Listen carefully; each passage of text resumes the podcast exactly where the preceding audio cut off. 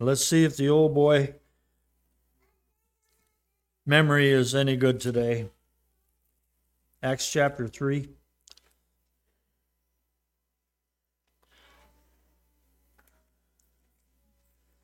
And when you get a young man or somebody uh, there, when you get a your pastor finally, he's bound to be younger than I am, and his memory will be right up there. Okay, I'm in, John. Just hang on. I can't talk and do this at the same time. Okay, Acts chapter three.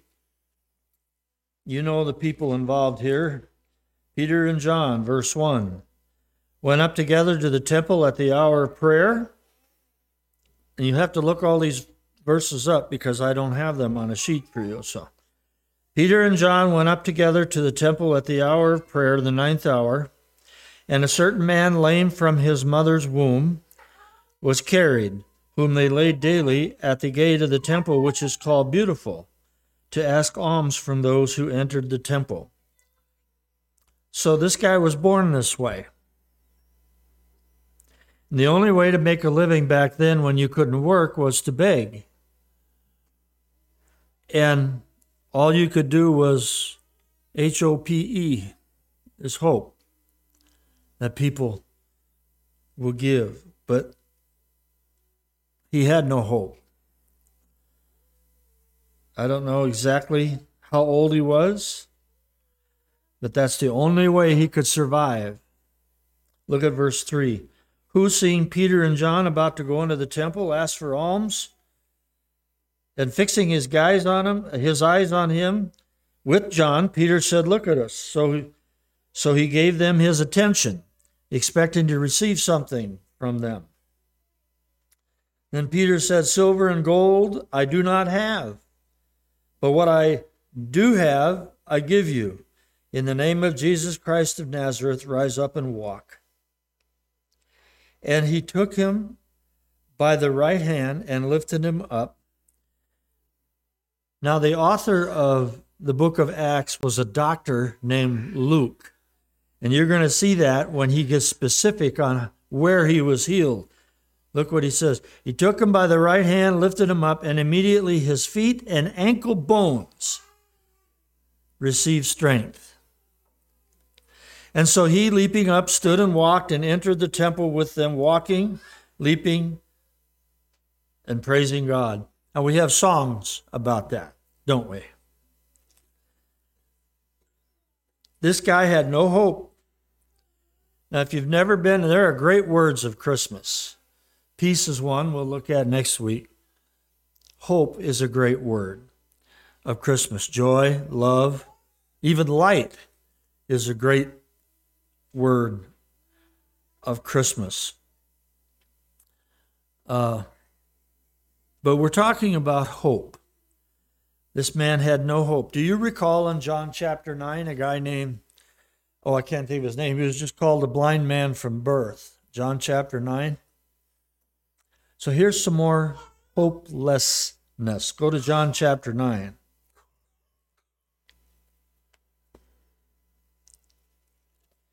In John chapter 9, and again, verse 1, then we're going to talk about spiritual hopelessness. There's all kinds of hopelessness. John chapter 9, verse 1 Now, as Jesus passed by, he saw a man who was blind from birth. How would you describe the color red to somebody who's never seen red? or green or blue? How would you describe a sunset to someone who's never seen it? So this guy was blind from birth. Now you expect the world to ask this next question, but not believers.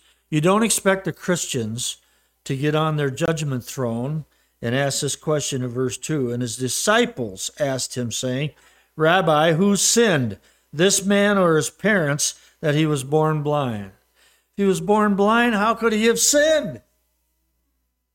How do you sin in your mother's womb? I mean, it was a stupid question to begin with. And secondly, it was judgmental, and Jesus nailed it in verse 3.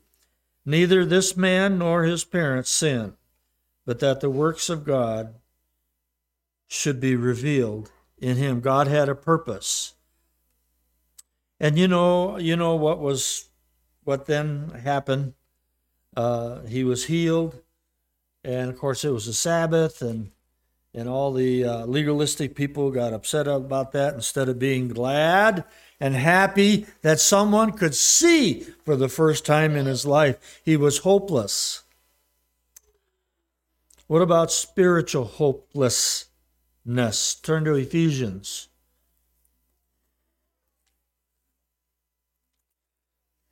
Don't ask me what chapter because I think it's two or four.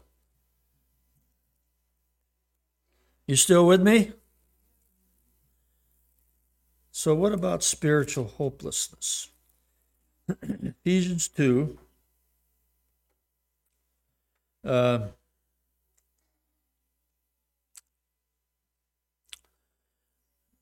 in verse 1 says, And you hath he made alive who were dead in trespasses and sins, in which you once walked according to the course of this world according to the prince of the power of the air, the spirit that now works in the sons of disobedience, among whom we all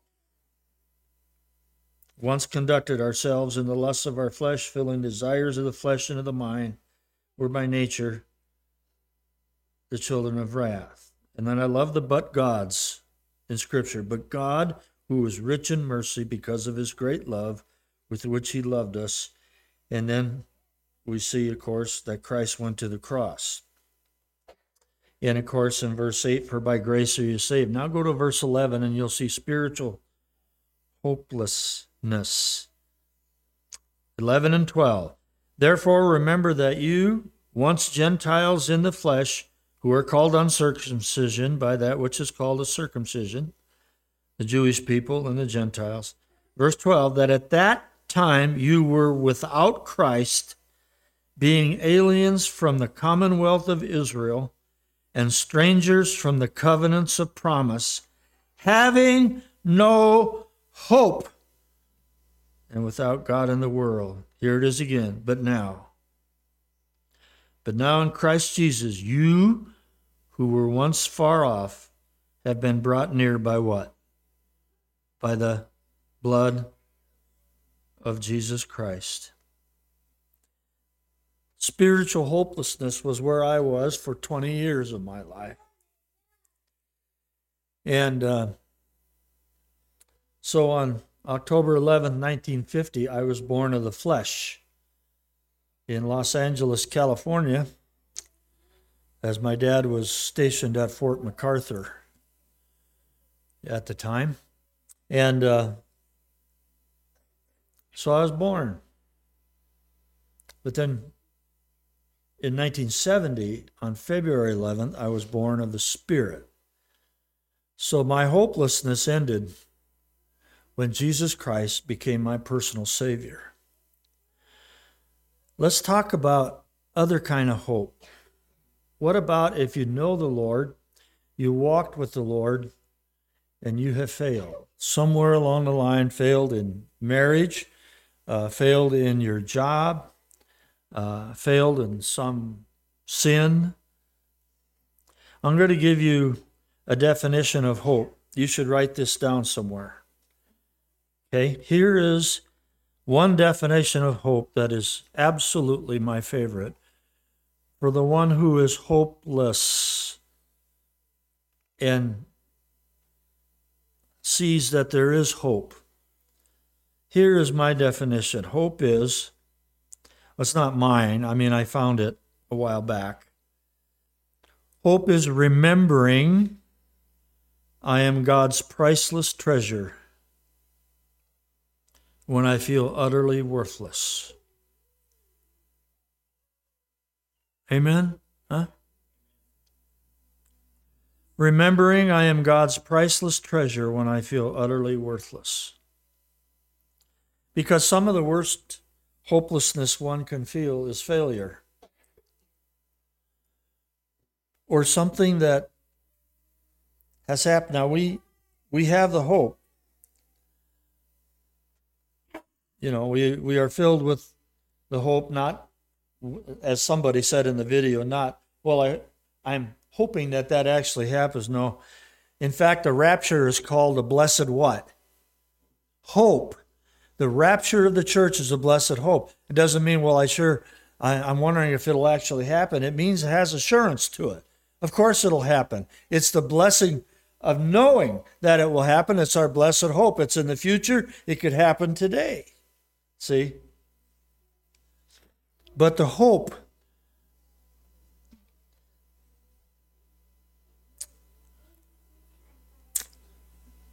How about financial hopelessness? And then you turn to the scripture and find out that be anxious not for what you'll eat or what you'll put on or be clothed or whatever. In uh, Matthew 6, the Lord said this He said, Your heavenly Father knows you have need of them. I, uh, for so many years when we had five kids, and almost all of them had glasses along with their mom and dad. And we just struggled from week to week. And uh, uh, not very often, but once in a while, I would borrow some money just to keep up. And I remember in my heart that I felt, Lord, what, you know, I know you're able to do this, but right now I feel a little financial hopelessness. And it never failed that He would remind me that His specific job and uh, specific job, I say it reverently, but uh, the Lord has taken upon Himself to take care of His own. And I belong to Him. And the Lord saw us through all of that, didn't He, huh? Yeah. And uh, so there's that kind of hopelessness. But the word hope, I am God's priceless treasure when I feel utterly worthless. I don't know where you're at in your life, but I'll tell you what, there's never a time, listen to me now, never a time in the believer's life where he should sense hopelessness. You belong to the King of Kings and the Lord of Lords. Uh, I think this church has a great body. Uh, I'm reminded of that again today when I saw the video. And uh, for what it's worth, I'm proud of you. And I, I think that uh, these three years, as I as I see you kept on, kept you kept the uh, youth group going. You you kept the the board has kept things going. You you've all chipped in. Uh, different times, you all have different jobs that you do through the year, and uh, you know, if I was a young man and in a full time pastor, that would that would rejoice my heart. But I want to encourage you that there is hope that the Lord has someone in mind for you at that right time.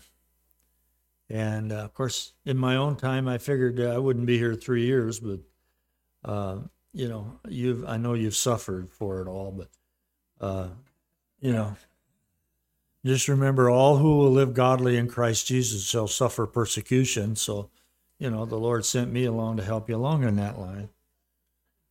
But there is hope. And uh, I just, uh, I just would encourage you to keep on keeping on. Hope is something that God gives to you. It's connected. Listen now, hope is connected to His promises. You should write that on the back of your hand or something. Hope is connected to His promises and boy, has he promised. So you who were once afar off are now made near. You that had no hope now have hope. And so uh, I'm just going to close with this thought, and then we'll sing, we'll sing that that song. And next week you'll bring the little message on peace, right? I'm hoping you will do that and you'll remember But hope is a wonderful thing. Go to Romans chapter 8, and I'll close with this. I promised, didn't I? Romans chapter 8.